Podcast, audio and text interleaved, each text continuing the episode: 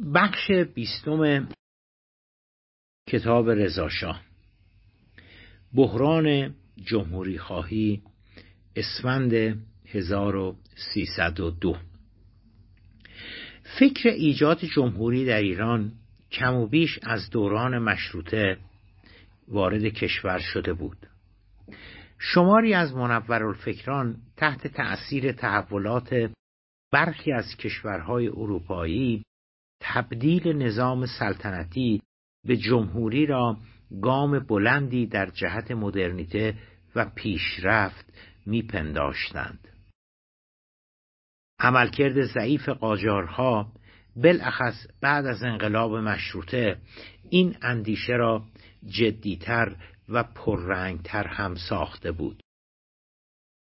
قاجارها هیچ کاری از پیش نبرده و در نتیجه کم نبودند. فرهیختگان تحصیل کردگان و روشنفکرانی که می‌گفتند حکومت پادشاهی صد راه اصلاحات سیاسی پیشرفت و ترقی مملکت است ایجاد جمهوری در دو همسایه مهم ایران بدون تردید این فکر را تقویت می کرد. هم در روسیه و هم در امپراتوری عثمانی پیشرفت و ترقی عجین شده بود با حذف سلطنت و تأسیس جمهوری. در ایران هم شکل رفتار سید با احمدشاه که برای نخستین بار هیچ شن و احترام رسمی برای وی قائل نمی‌شد و با کارهایش تعمدن می‌خواست نشان بدهد که پادشاه دیگر کاری نیست. این تصور را در میان بسیاری برانگیخت که او دیر یا زود بساط سلطنت را جمع خواهد کرد. البته در میان سیاسیون و یا فرهیختگان بعضا برخی دقدقه ها در خصوص جمهوریت وجود داشت. آنها نگران نحوه برقراری ارتباط میان اشایر و اقلیت های قومی با جمهوری بودند به هر حال در ایران پادشاه نماد وحدت ملی به حساب می آمد انحلال این نهاد و جایگزین ساختن پادشاه با رئیس جمهور که هر چند سال یک بار تغییر میافت معلوم نبود تا چه میزان می توانست در میان اشایر و قومیت های کشور ایجاد علقه نماید و باعث وحدت و همبستگی ملی شود. بسیاری از رهبران قبایل توایف اشایر و اقوام اگرچه حالت گریز از مرکز داشتند در این حال در بسیاری از موارد نسبت به پادشاه نوعی وفاداری و تبعیت نشان می‌دادند. به علاوه و مهمتر از همبستگی ملی و جمع شدن زیر بیرق پادشاه جایگاه سلطنت از منظر شریعت و تشیع بود. اگر بخواهیم خیلی کلی بگوییم در ایران آن زمان سلطنت نه تنها در تعارض با شریعت قرار نمی گرفت بلکه این دو در امتداد یکدیگر بودند. پادشاه بالاخص از زمان صفویه در قرن شانزدهم 1500 تا 1700 جدای از برخورداری از جایگاه ریاست حکومت و فرمانروایی مملکت شیعه که فی نفس مقدس به شمار می آمد سلطان اسلام هم محسوب می شد فلواقع یکی از دلایل اصلی مخالفت برخی از روحانیون از جمله مرحوم شیخ فضل الله نوری با مشروطه آن بود که مشروطه باعث می‌شد تا قدرت سلطان اسلام یعنی پادشاه قاجار تضعیف شود. من اینجا این زیرنویس این سفر رو باید براتون بخونم. برای اطلاع از نگاه علمای شیعه نسبت به حکومت و جایگاه پادشاه و چگونگی تعامل و همزیستی آنان با حکومت در عصر غیبت نگاه کنید به کتاب سنت و مدرنیته نوشته صادق زیبا کلام فصل سوم تحت عنوان تشیع و حکومت در عصر غیبت. انتشارات روزنه چاپ نهم تهران 1397 برگردیم به صفمون به رغم ملاحظات تاریخی مذهبی و اینکه پادشاه مظهر وحدت ملی به شمار می‌رفت جمهوریت مترادف شده بود با آرمان تجدد و پیشرفت. نه فقط در میان بسیاری از فکرها بلکه دست کم در برخی از مناطق کشور که از نظر اجتماعی توسعه یافته تر بودن استقبال از جمهوری کم نبود. به عنوان مثال نقل قول وقتی جمهوری گیلان تشکیل شد حتی دهقانان و کارگران آن ایالت از جمهوری گیلان استقبال کردند. توده مردم گیلان در حقیقت در ایجاد جمهوری نقش بزرگتری داشتند تا در مبارزه برای مشروطیت. گیلانی ها مدتی پیش از پایان جنگ جهانی اول نطخهایی در القای سلطنت شنیده بودند و انقلابیون بلشویک هم در ستایش جمهوری نقمه سر داده بودند. حکومت بلشویک ها در مسکو با صحبت های برابری افراد در جامعه و برقراری مساوات و عدالت در یک نظام جمهوری اعتبار و حیثیت فراوانی در گیلان یافته بود. به نقل از کتاب غنی صفحه 301 از ملاحظات عمیقتر جامعه شناسی و تمایلات ترقی خواهانه منور الفکران که بگذریم فکر القاء سلطنت قاجار و ایجاد جمهوری در کشور برای رضاخان و برخی از نزدیکانش یک راهبرد جدی به منظور قبضه کامل قدرت بود رضاخان وضعیت خود را بسیار شبیه به مصطفی کمال یا آتاتورک رهبر و رئیس جمهور ترکیه می‌دید. مصطفی کمال هم مثل او یک نظامی به حساب می آمد که در سایه تلاش های فردیش از رده های پایین به فرماندهی می رسد. همچون رضاخان او هم اصل و نسب اشرافی و وابستگی به دربار عثمانی نداشت و بالاخره همچون رضاخان که مصمم بود بر روی ویرانهای بر جای مانده از قاجاریه ایران جدیدی بسازد کمال آتاتورک هم داشت ترکیه را از میان خاکسترهای امپراتوری عثمانی از نو بنا می کرد. الگوی دیگر وی رهبران انقلابی روسیه بودند که باز بدون کمترین نسبتی با طبقه اشراف یا اعیان با انحلال نظام تزاری و ایجاد جمهوری توانستند مسیر پیشرفت و ترقی را برای کشورشان بگشایند. و بالاخره باید به ارزیابی و برداشت رضاخان از اولیگارشی حاکم بر ایران توجه کنیم. تا قبل از کودتا آشنایی آگاهی و تجربه کاری نزدیک رضاخان از پادشاه و رجال کشور محدود می‌شد به آنچه که شنیده و یا تصمیماتی که در اجرا با آنها برخورد پیدا کرده بود. اما طی سه سالی که از کودتا میگذشت او این فرصت را یافته بود تا آنان را از نزدیک ببیند و بیازماید. این تجربه او را بسیار از اولیگارشی حاکم سرخورده ساخته بود. در مقابل تعداد انگشت شماری چون پیرنیا مصروفی فروغی و مصدق رضاخان مابقی را سیاست مدارانی یافته بود که در بهترین حالت بیلیاقت قدرت طلب خودخواه و در بسیاری از موارد صرفاً به دنبال کسب ثروت بودند. در رأس همه آنها احمد شاه قرار داد. قرار داشت که آشکارا ذره احساس مسئولیت و میهم پرستی از خود نشان نمی‌داد.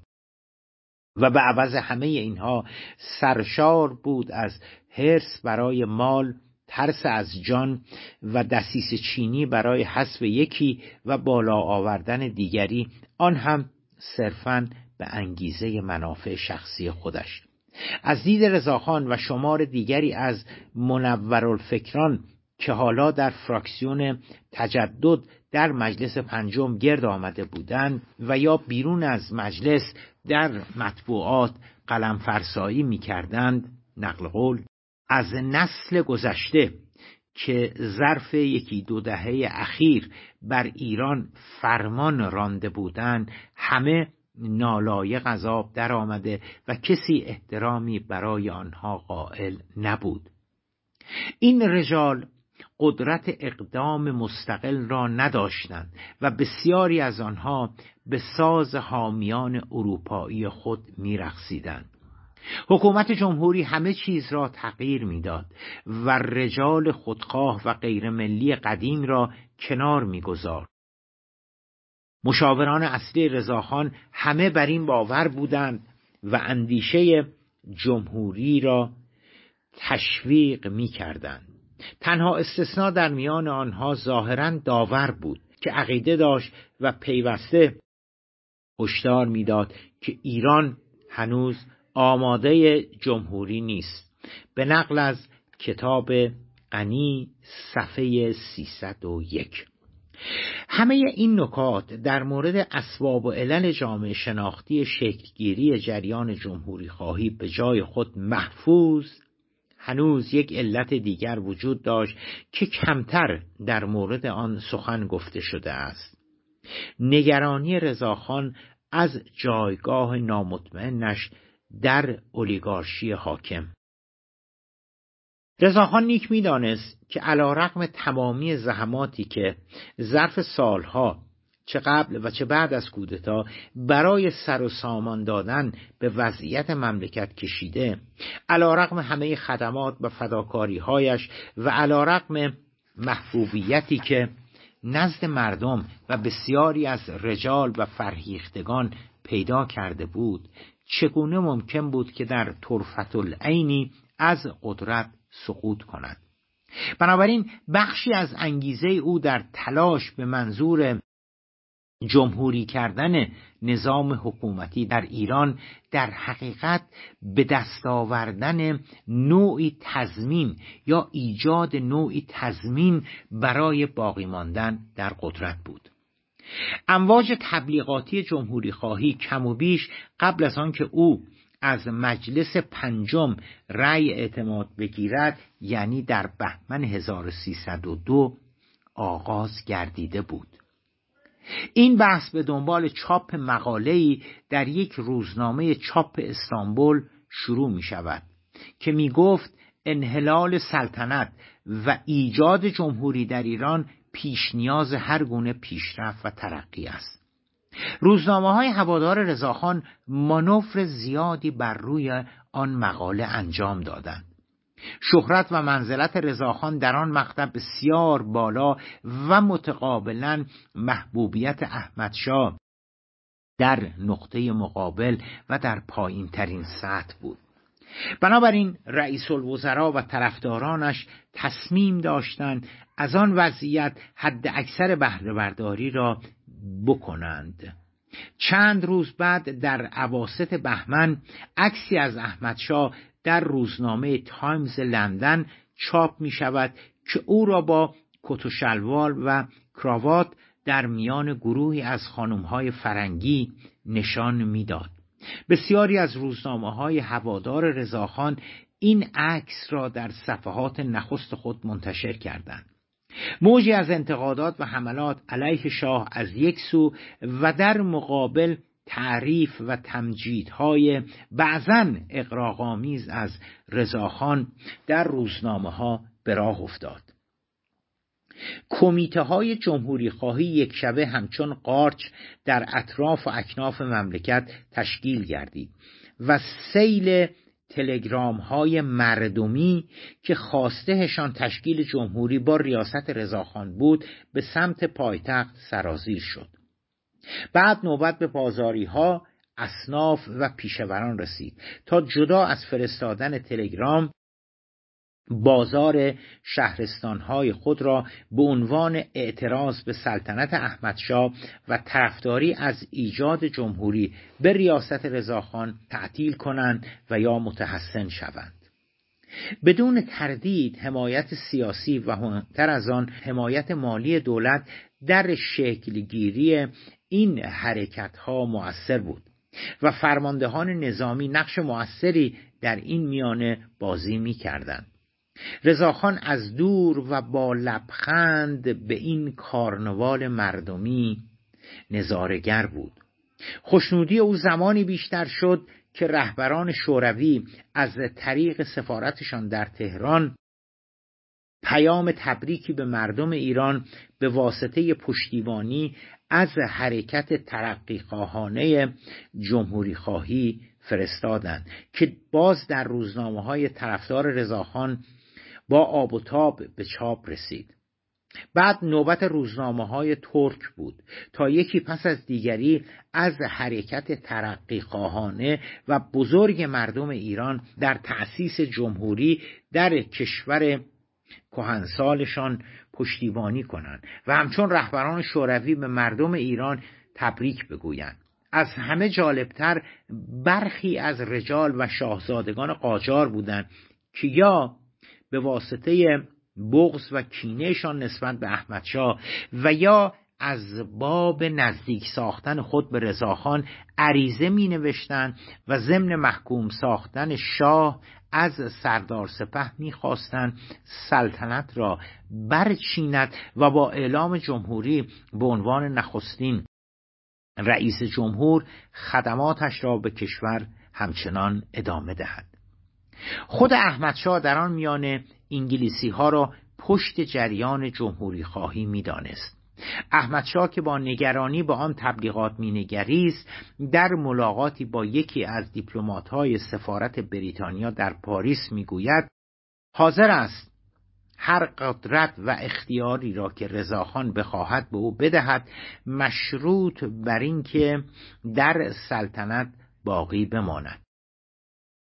به نقل از کتاب غنی صفحه 331 حاجت به گفتن نبود که اصرار احمدشاه برای باقی ماندن تنها بدان انگیزه انجام می گرفت که او نگران مقرری پادشاهیش بود که از تهران منظما دریافت می کرد جدای از احمدشاه کسان دیگری هم انگلیسی ها را پشت پرده به راه افتادن قائله جمهوری خواهی می دیدن.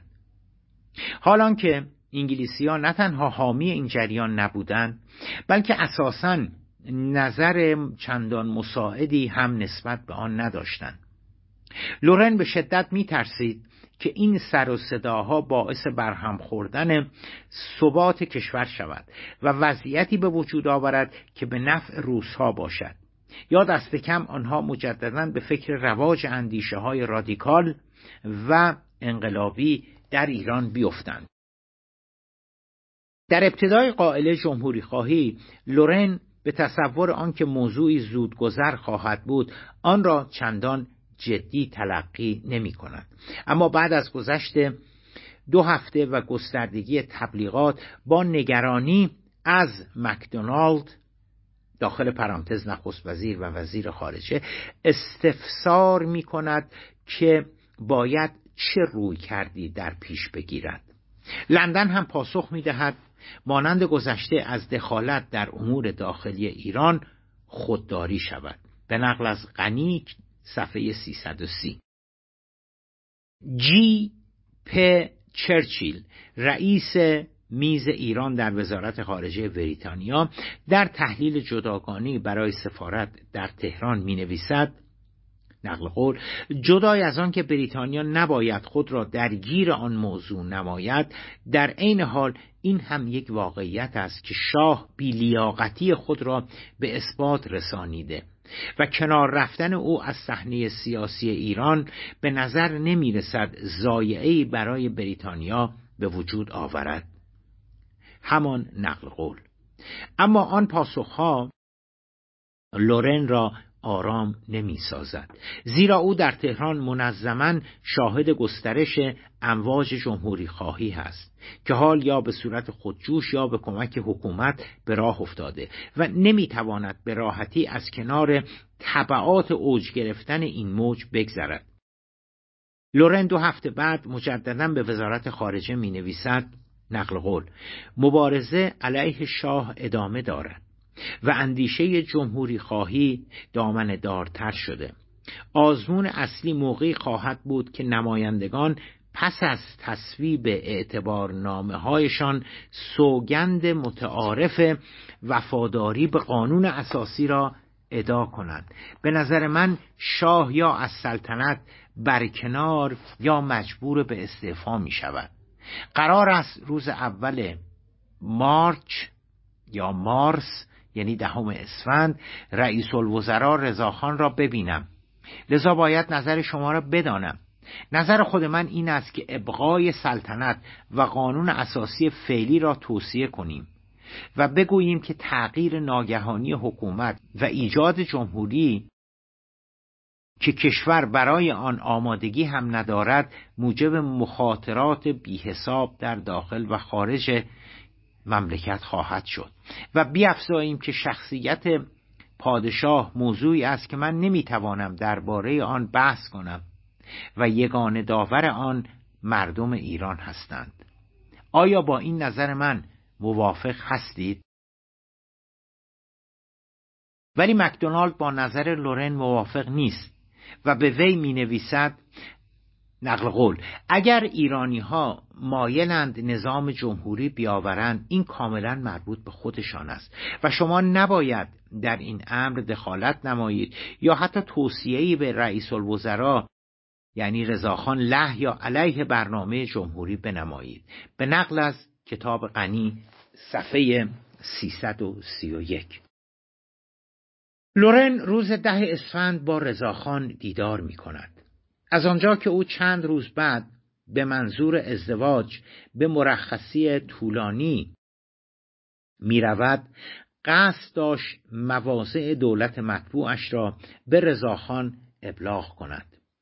در آغاز ملاقاتش اعلام می کند نمی خواهد عقیده رضاخان را درباره جمهوری یا قصد و قرض او را در خصوص نوع حکومت در کشورش جویا شود و یا اساسا دخالتی نماید.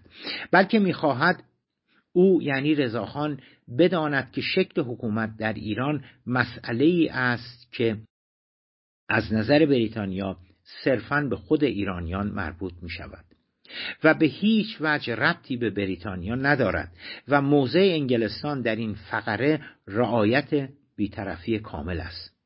رضاخان نیز متقابلا اظهار می دارد علت اینکه گذاشته آن جوش و خروش به راه افتد و ادامه پیدا کند به واسطه آن است که معتقد است زمامداری کنونی ایران صد راه پیشرفت کشور است. همان نقل قول. مجلس پنجم در 22 بهمن 1302 و درست در میانه قوقای جمهوری خواهی تشکیل شد. و حسن پیرنیا چهره مستقل ملی و مورد احترام جامعه به ریاست مجلس انتخاب گردید. وی در مجموع نظری مثبت نسبت به رضاخان داشت و رضاخان هم متقابلا احترام زیادی برای وی قائل بود و او را در زمره رجال ملی و تنپرست پاک و مستقل قاجار می‌دانست. پیرنیا در جریان جمهوری خواهی موضع مستقلی اتخاذ کرد. اما نواب مجلس یعنی محمد تدین و مرتزا قلی خان بیاد سهام السلطان از طرفداران رضاخان بودند. محمد تدین ریاست فراکسیون تجدد را بر عهده داشت که همانطور که پیشتر گفتیم بزرگترین فراکسیون مجلس محسوب می‌شد و سرسختانه از سردار سپه و جمهوریت دفاع می‌کرد. انتخاب تدین و بیات به عنوان نواب رئیس از طرفداری اکثریت بالای مجلس از رضاخان و تا حدودی جمهوریت حکایت داشت. در نقطه مقابل حسن مدرس و فراکسیون اقلیت قرار می گرفت که واقعا هم تعدادشان بسیار کم بود و در بهترین حالت همانطور که گفتیم به بیشتر از پانزده کرسی نمی رسیدند مدرس نیک می‌دانست که در آن شرایط اگر موضوع جمهوریت یا هر پیشنهاد دیگری به منظور خل احمدشاه به صحن مجلس آورده شود با اکثریت بالایی به تصویب می رسید. در این حال اطلاع داشت که جناح اکثریت با توجه به امواج جمهوری خواهی و پشتیبانی رضاخان از آن مصمم است در اولین فرصت بعد از رسمیت یافتن مجلس این موضوع را به سهل انلی بیاورد و به تصویب برساند بنابراین تنها راه چاره را در آن دید که حتی المقدور با طرح موضوعات دیگر شروع کار مجلس را به عقب بیاندازد مؤثرترین شیوه برای این منظور مخالفت با اعتبارنامه نمایندگان بود. در حالی که رضاخان و اکثریت برای آغاز کار مجلس عجله داشتند و لحظه شماری می کردند مدرس با تعنی و یکی پس از دیگری به اعتبارنامه های این نماینده و سپس بعدی اعتراض می‌کرد و با ایراد نوتهای طولانی و شرح و تفصیل پیرامون تخلفات تقلب خرید و فروش آرا و بینظمی های دیگری که در پاره از حوزه های انتخابیه رخ داده بود عملا وقت کشی می‌کرد یا درستتر گفته باشیم وقت زیادی از مجلس می‌گرفت.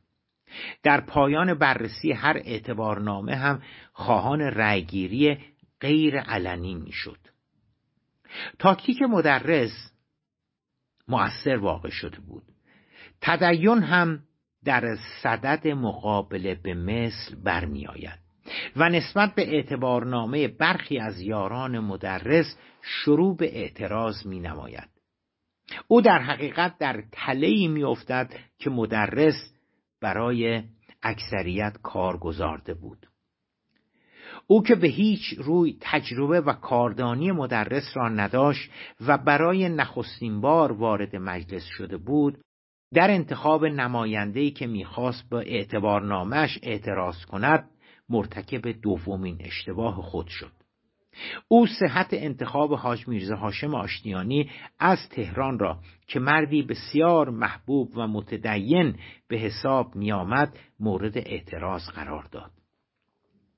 جدای از محبوبیت مردمی حاج میرزا هاشم در حقیقت همانطور که پیشتر هم گفتیم فرزند میرزا حسن آشتیانی روحانی برجسته و معروف تهران بود که هم در جریان لغو امتیاز تنباکو و هم در جریان مشروطه نقش مهمی بر عهده داشت. اعتراض تدین به اعتبارنامه حاج میرزا هاشم نه تنها اعتراضاتی را در بازار تهران به راه انداخت بلکه با انتقاداتی هم از سوی طرفداران رضاخان روبرو شد. و در صف تجددی ها در حقیقت شکاف به وجود آمد.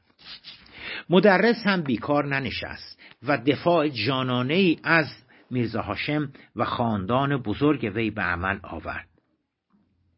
سومین اشتباه تدین آن بود که به منظور ممانعت از رأیگیری در مورد اعتبارنامه حاج میرزا هاشم از طرفداران فراکسیون تجدد خواست دست به ابستراکسیون بزنند و مجلس را از اکثریت بیاندازند. به زبان ساده تر تمامی اقدامات او در حقیقت به نفع مدرس تمام می شد که با احتساب مجلس پنجم چهار دوره تجربه نمایندگی را پشت سر داشت. مدرس که حالا احساس می‌کرد وضع اقلیت اندکی در مجلس بهتر شده این بار مستقیما به سر وقت خود جمهوریت رفت.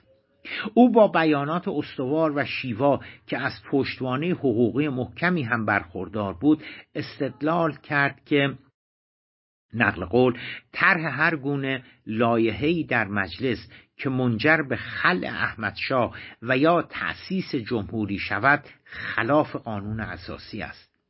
چرا که نمایندگان برای وفاداری به قانون اساسی و سیانت از نهاد سلطنت و پادشاهی سوگند یاد کردهاند. لذا هر رأیی که به موجب آن سلطنت ملغا شود و یا خاندان قاجار را از پادشاهی ایران کنار بگذارد و نظام کشور را جمهوری کند مقایر با قانون اساسی و سوگند وفاداری نمایندگان خواهد بود. سوگندی که نمایندگان در آغاز نمایندگیشان در مجلس یاد کردند. او سه راه حل برای برون رفت از آن بنبست پیشنهاد کرد. انحلال مجلس پنجم و برگزاری انتخابات جدیدی که در آن به وکلاء منتخب اختصاصا اختیار داده شود تا احمد شاه را از سلطنت بردارند. پیشنهاد دوم وی آن بود که مجلس فعلی احمد شاه را خعل کند و یک قاجار صغیر به جای او بگمارد و رضاخان هم نایب السلطنه بشود. و راه حل سوم اینکه اقدام به یک همه پرسی قانونی در باره تعیین تکلیف نهاد پادشاهی بشود. اکثریت مجلس هیچ کدام از این پیشنهادها را نپذیرفتند. چرا؟ چون عجله و اصرار داشتند تا با بهرهگیری از فضای درون و بیرون از مجلس کار را هرچه سریعتر تمام کنند. بنابراین تجددی ها با نوتهای آتشین و احیانا آکنده از توهین نسبت به مدرس و اقلیت آنها را متهم می که هیچ احساس مسئولیتی نسبت به کشور ندارند و با نادیده گرفتن آن همه فداکاری و جانفشانی های رضاخان از یک پادشاه نالایق و بیمسئولیت دارند حمایت می کنند. مشکل دیگر طرفداران رضاخان با رئیس مجلس پیرنیا معتمل الملک بود. اکثریت می‌خواست تا کار را با یک رأیگیری پیش ببرد اما پیرنیا به رعایت قانون تقید داشت. او نه به دلیل انگیزه های سیاسی له یا علیه مدرس یا رضاخان بلکه صرفا به منظور ملاحظه قانون حق را به مدرس می‌داد و حاضر نبود با اکثریت همراهی کند. مستحصل از ایستادگی مدرس که عملا همه برنامه های جمهوری خواهان را درون و بیرون از مجلس معلق ساخته بود روز 27 اسفند و در جریان یکی دیگر از جلسات پرتنش مجلس پیرامون موضوع جمهوری حسین بهرامی احیا و سلطنه یکی از نمایندگان دو آتشه طرفدار رضاخان و جمهوری در جریان بگو مگوها به صورت مدرس سیلی می‌زند مدرس که جسه لاغری داشت به زمین میافتد و رئیس مجلس در اعتراض به آن حرکت مجلس را تعطیل می کند. خبر حمله به مدرس به زودی در شهر پیچید. جمعیت زیادی در بیرون مجلس در اعتراض به سیلی خوردن مدرس جمع شدند. کسبه بازار هم در مسجد شاه مسجد امام امروزی اجتماع کردند و برای نخستین بار شعارهای ضد جمهوری داده شد. به نقل از کتاب غنی صفحه 322 مدرس که حالا قوت قلب گرفته و روحیه بهتری پیدا کرده بود در مخالفت با رضاخان و جمهوری خواهی استوارتر شد. او کوشید خطر بروز دیکتاتوری را به نمایندگانی که چندان در حمایت از جمهوری استوار نبودند یادآور شود. او با آنها گفت کمترین گامی که شما می توانید بردارید آن است که مجلس را ترک کنید. تا مجلس از اکثریت بیفتد تا طرفداران جمهوری نتوانند رأی گیری کنند. آنچه که به مدرس دلگرمی بیشتری می‌داد پیوستن شمار بیشتری از مردم به معترضین در میدان بهارستان بود.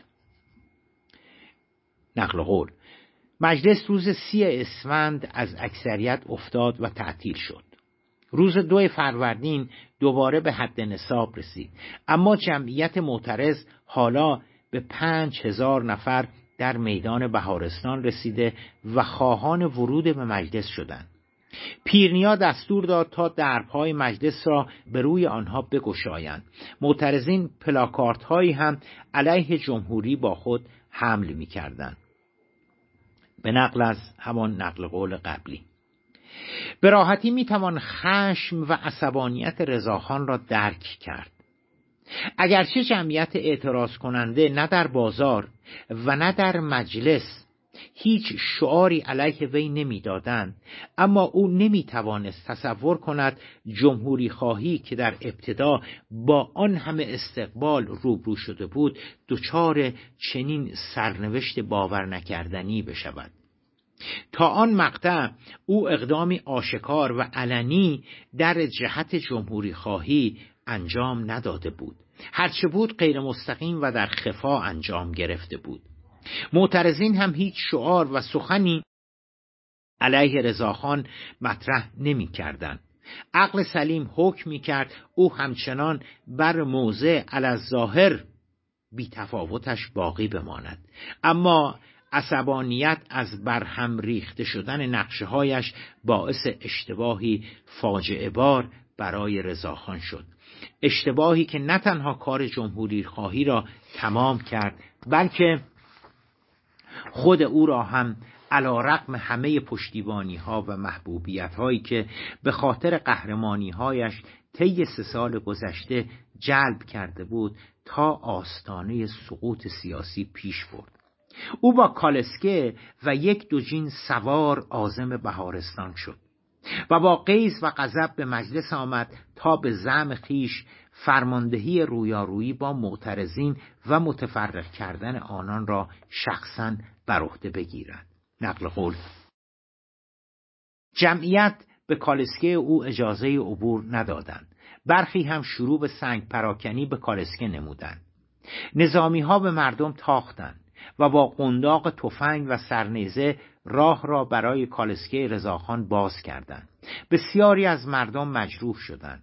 ظاهر شدن در آن صحنه درگیری اصولا غلط بود. رضاخان همین که آمد فهمید با نیروی نظامی نمی‌تواند جمعیت را متفرق کند. اختیار خود را از دست داد و چون هیچگاه موهبت سخنوری نداشت نتوانست برای مردم حرف بزند یا به اصطلاح سخنرانی کند تا جلوی مخالفتشان را بگیرد.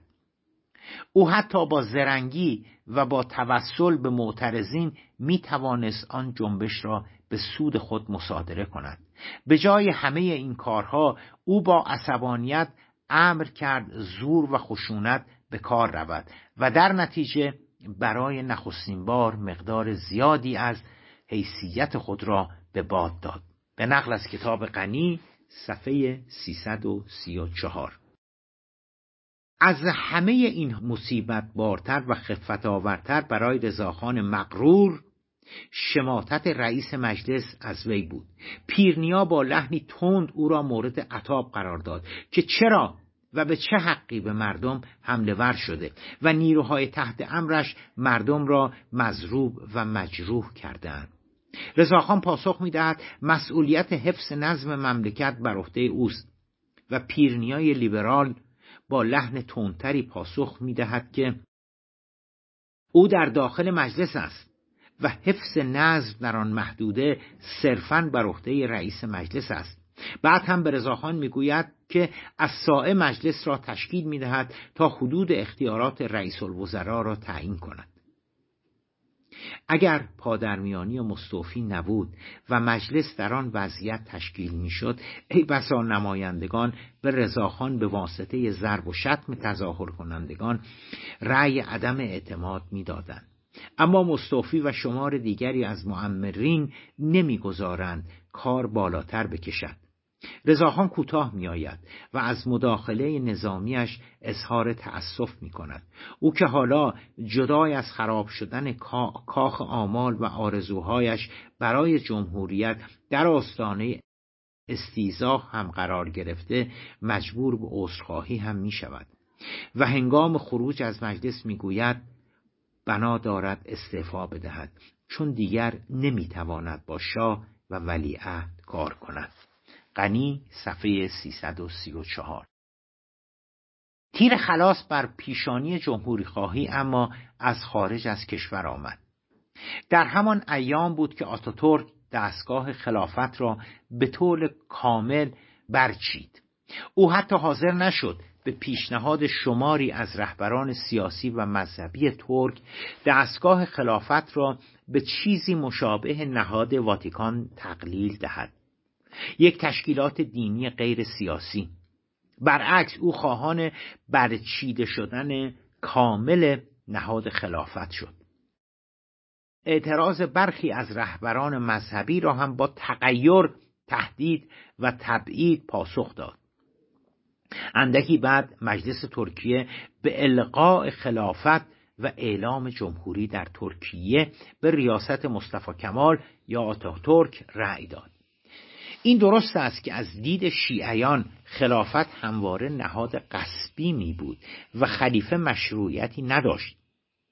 اما همزمانی برچیده شدن نهادی که به هر حال برای مسلمانان اهل سنت نماد شریعت به حساب می آمد با اعلام جمهوری در آن کشور عملا به معنای آن بود که جمهوریت یعنی بیدینی یا در بهترین حالت غیر دینی شدن یا سکولاریزه شدن حکومت.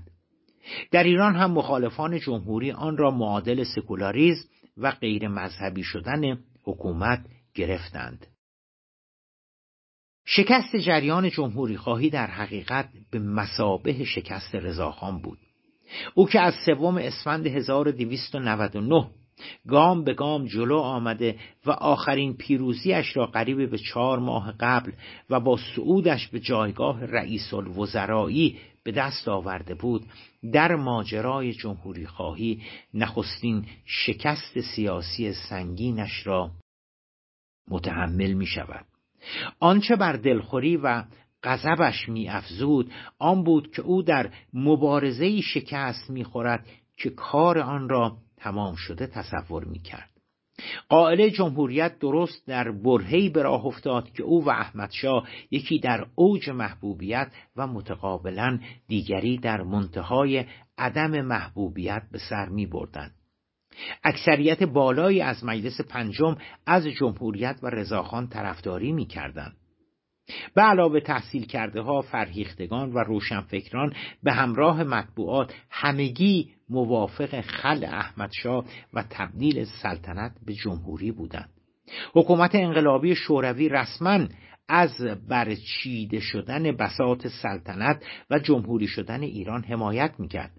و اگر تردید لورن را که میترسید جمهوری شدن باعث برهم خوردن ثبات تازه به دست آمده در کشور شود مستثنا کنیم انگلستان هم رسما در آن جریان بیطرف بود. عملکرد کلی قاجاریه بالاخص احمدشاه هیچ جایی برای دفاع از پادشاهی این سلسله باقی نمی‌گذارد. فلواقع اگر از مدرس و تعداد اندکی از نمایندگان مجلس بگذریم وضعیت سلطنت به گونه بود که به سختی می‌شد از آن دفاع کرد. حتی در مورد مدرس دغدغه اصلی نه دفاع از احمدشاه که نگرانی از قدرت گرفتن بیچون و چرای رضاخان بود. او می‌خواست سلطنت قاجار و احمدشاه باقی بمانند چون این تنها راه برای جلوگیری از رسیدن رضاخان به قدرت مطلقه شمرده می شود تا بتوان یا بشود او را اندل لزوم در مجلس استیزاه کرد و حتی کنار گذارد در حالی که در آن شرایط اگر نظام سیاسی به جمهوریت تغییر میافت رضاخان یقینا رئیس جمهور مادام العمر می‌شد. رضاخان نیز همه اینها را می‌دانست. او می‌دانست که علیرغم سالها تلاش و زحمت هیچ تضمینی برای باقی ماندن او در قدرت وجود نداشت. احمدشاه می توانست با یک فرمان همایونی او را عزل کند و فرد دیگری را به رئیس الوزرایی برساند. گیریم که مجلس به آن فرد رأی اعتماد نمی‌داد. شاه باز می توانست فرد دیگری به جای رضاخان معرفی نماید و مجلس ممکن بود که به فرد دوم رأی اعتماد می‌داد. اتفاقا حساب کتاب های رضاخان خیلی هم بیراه نبود. احمد شاه که از آبان ماه یعنی پنج ماه قبل از به راه افتادن قائل جمهوری خواهی در اروپا به سر می برد و علا رقم اصرار و تکرارهای مدرس و اقلیت حاضر نشده بود به کشور بازگردد فرصت را مقتنم شمرد و به محض دریافت اخبار استعفای رضاخان تلگرامی به رئیس مجلس فرستاد و موافقت خود را با کنارگیری وی اعلام می کند. نقل قول نظر به اخبار تأصف آوری که از ایران رسیده و تحریکاتی که سردار سپه بر ضد امنیت عمومی می کند ما اعتماد خود را از مشار الیه سلب نمودیم لازم است اکثریت مجلس نسبت به شخص دیگری اظهار تمایل نمایند تا فرمان همایونی صادر گردد به نقل از کتاب غنی صفحه 337 احمد شاه فلواقع نه تنها با استعفای رضاخان موافقت می کنند بلکه او را متهم به برهم زدن امنیت عمومی هم می سازد. احمد شاه فرصت را از دست نداد و در تلگرام های جداگانه به مستوفی و مدرس مستوفی را به عنوان نخست وزیر جدید به جای رضاخان پیشنهاد کرد. تازه به این هم بسنده نکرد و با معرفی حسین پیرنیا به عنوان وزیر جنگ در کابینه جدید عملا رضاخان را از دولت جدید کنار هم گذارد. به علاوه با پیشنهاد سرلشکر عبدالله امیر تحماسبی به عنوان فرمانده قوا سرتیب امان الله خان جهانبانی به عنوان رئیس ارکان حرب یا رئیس ستاد مشترک رضاخان را عملا از همه سمتهای نظامیش هم خلق کرد. جالب است که تمامی چهره های پیشنهادی وی برای دولت جدید از شخصیت های محبوب و ملی محسوب می شدن. فلواقع تصمیمات و واکنش های تند و سریع احمدشاه و اقلیت طرفدارش بیرون و درون مجلس به رضاخان ثابت کرد که دقدقه هایش خیلی هم بیراه نبوده و آنها چقدر سریع و بدون در نظر گرفتن خدمات وی حاضرند او را به راحتی کنار بگذارند و حد اکثر یک سمت نظامی غیر مهم به او بدهند. بعد از داستان جمهوریت بغز و کینه رضاخان نسبت به احمدشاه دربار قاجار و مدرس یقینا به مراتب افزایش هم پیدا کرده بود. در این حال هیجان و شعف مخالفان رضاخان از استعفای وی و عجلهشان در پایان دادن به رئیس الوزرایی او بعد از شکست قائله جمهوری خواهی و اساسا کنار گذاردن وی از عرصه قدرت خیلی شتاب زده و بدون تعمل اگر نگفته باشیم ناشیانه و بدون در نظر گرفتن بسیاری از ملاحظات و زیر مناسبات سیاسی در حرم قدرت ایران بود. رضاخان در حقیقت از کار کناره نگرفته بود بلکه او صرفا قهر کرده بود.